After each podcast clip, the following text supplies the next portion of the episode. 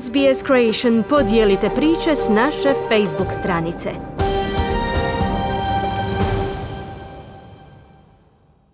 Programom Mehanizmi kapaciteta osigurala bi se energija iz termoelektrana na ugljen i plin zajedno s proizvodnjom energije iz obnovljivih izvora. Izbjeglice s privremenim vizama povodom današnjeg dana obilježavanja Svjetskog dana izbjeglica uputili su poziv Saveznoj vladi da im odobri trajne vize za boravak u Australiji. Svjetska krovna plivačka organizacija FINA izglasala je zabranu sudjelovanja transrodnih sportaša u elitnim ženskim natjecanjima.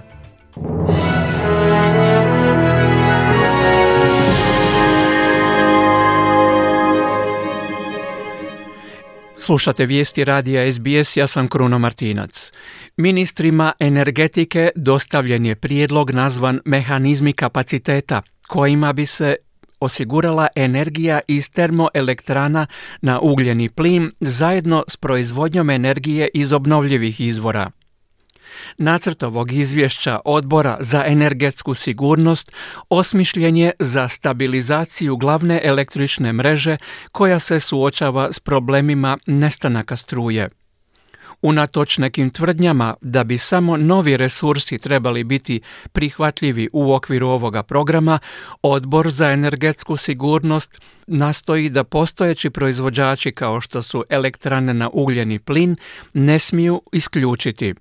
Predsjednica odbora Anne Collier kazala je da će predloženi mehanizam biti ključni alat za osiguranje pouzdanog napajanja u prijelaznom razdoblju koje je zbog puno čimbenika bez presedana.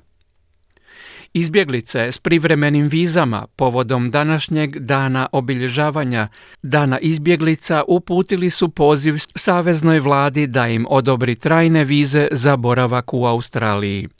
Nova savezna vlada obećala je tijekom predizborne kampanje da će odobriti trajne vize za 19.000 osoba kojima je Australija već priznala izbjeglički status. Izbjeglica iz Irana Reza Rostami, psiholog po zvanju, stigao je u Australiju brodom iz Indonezije 2013. godine.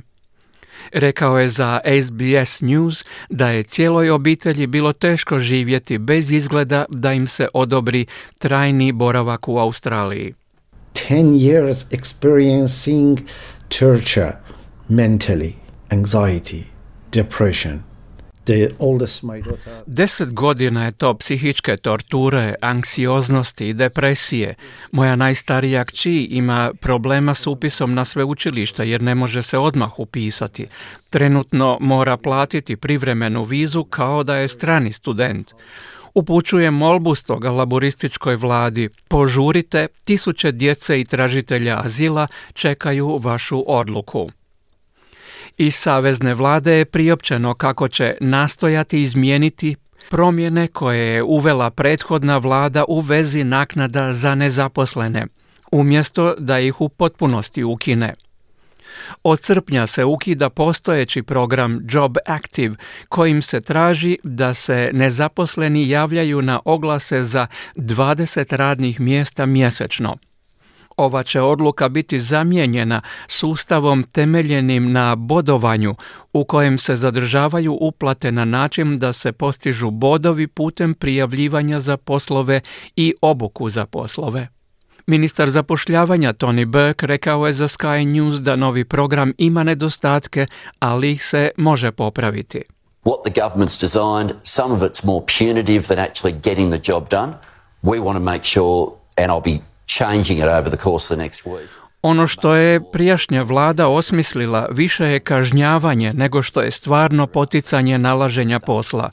Želimo biti sigurni, a ja ću to promijeniti tijekom sljedećega tjedna, da možemo imati sustav koji je osmišljen kako bi ljude poticao na zapošljavanje, a ne neki medijski trik kojim ih se kažnjava, rekao je ministar Beck.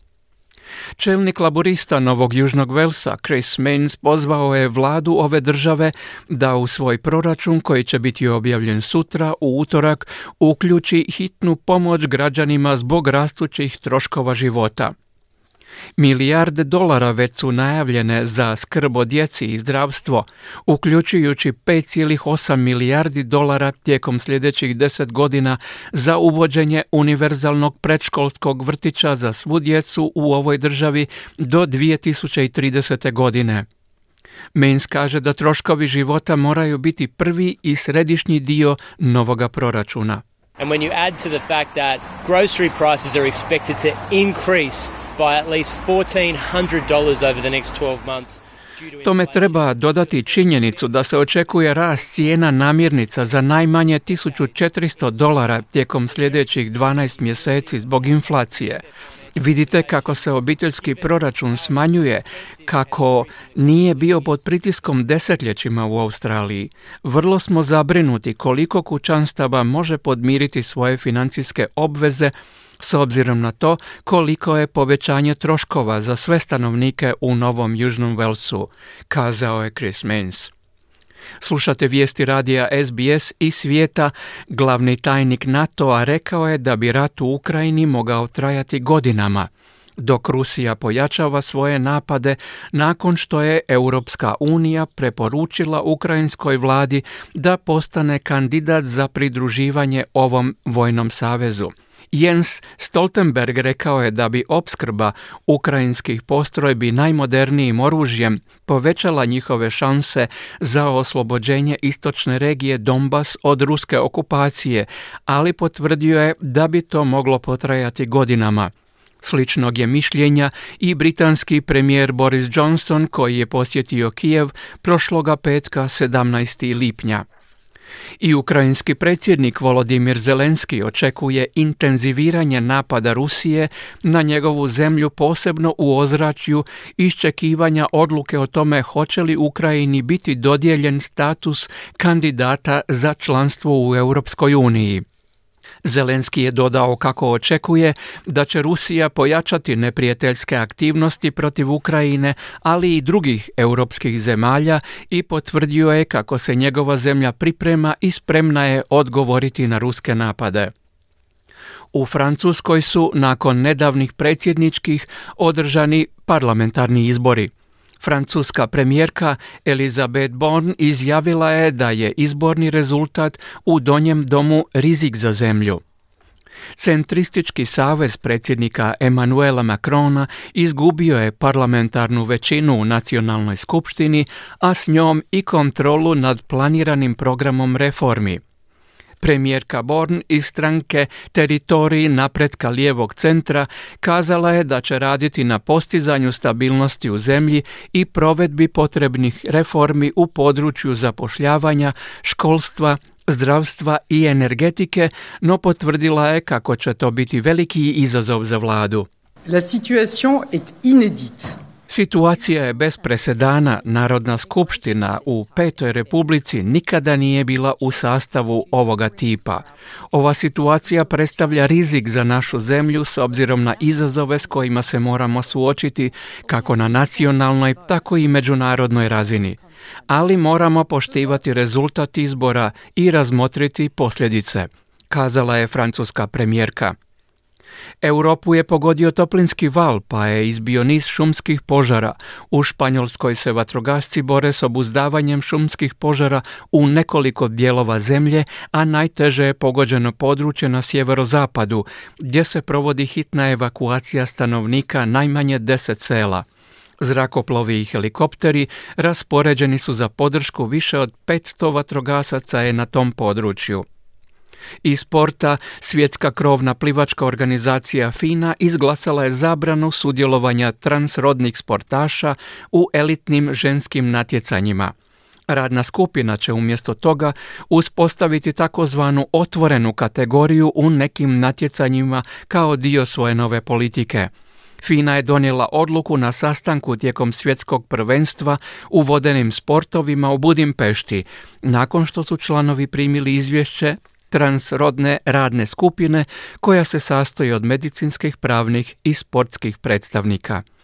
Prijedlog odluke FINE usvojen je sa 71% većine članova 152 nacionalna saveza koji imaju pravo glasa.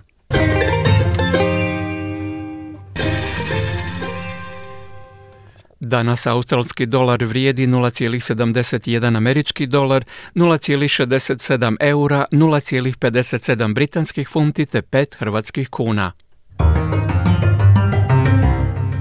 Vrijeme danas u glavnim gradovima Australije. Sydney djelomično oblačno s najvišom temperaturom do 19 stupnjeva. Melbourne djelomična na oblaka 17. Brisbane djelomično oblačno 22. Perth također djelomično oblačno 20. Adelaide oblačno s pljuskovima 16. Hobart djelomično oblačno 15, Canberra djelomična na oblaka također 15, Darwin sunčano i 33 stupnja Celzijeva. Slušali ste vijesti radija SBS. Za više vijesti posjetite internetsku stranicu našeg programa SBS News. Kliknite like, podijelite, pratite SBS Creation na Facebooku.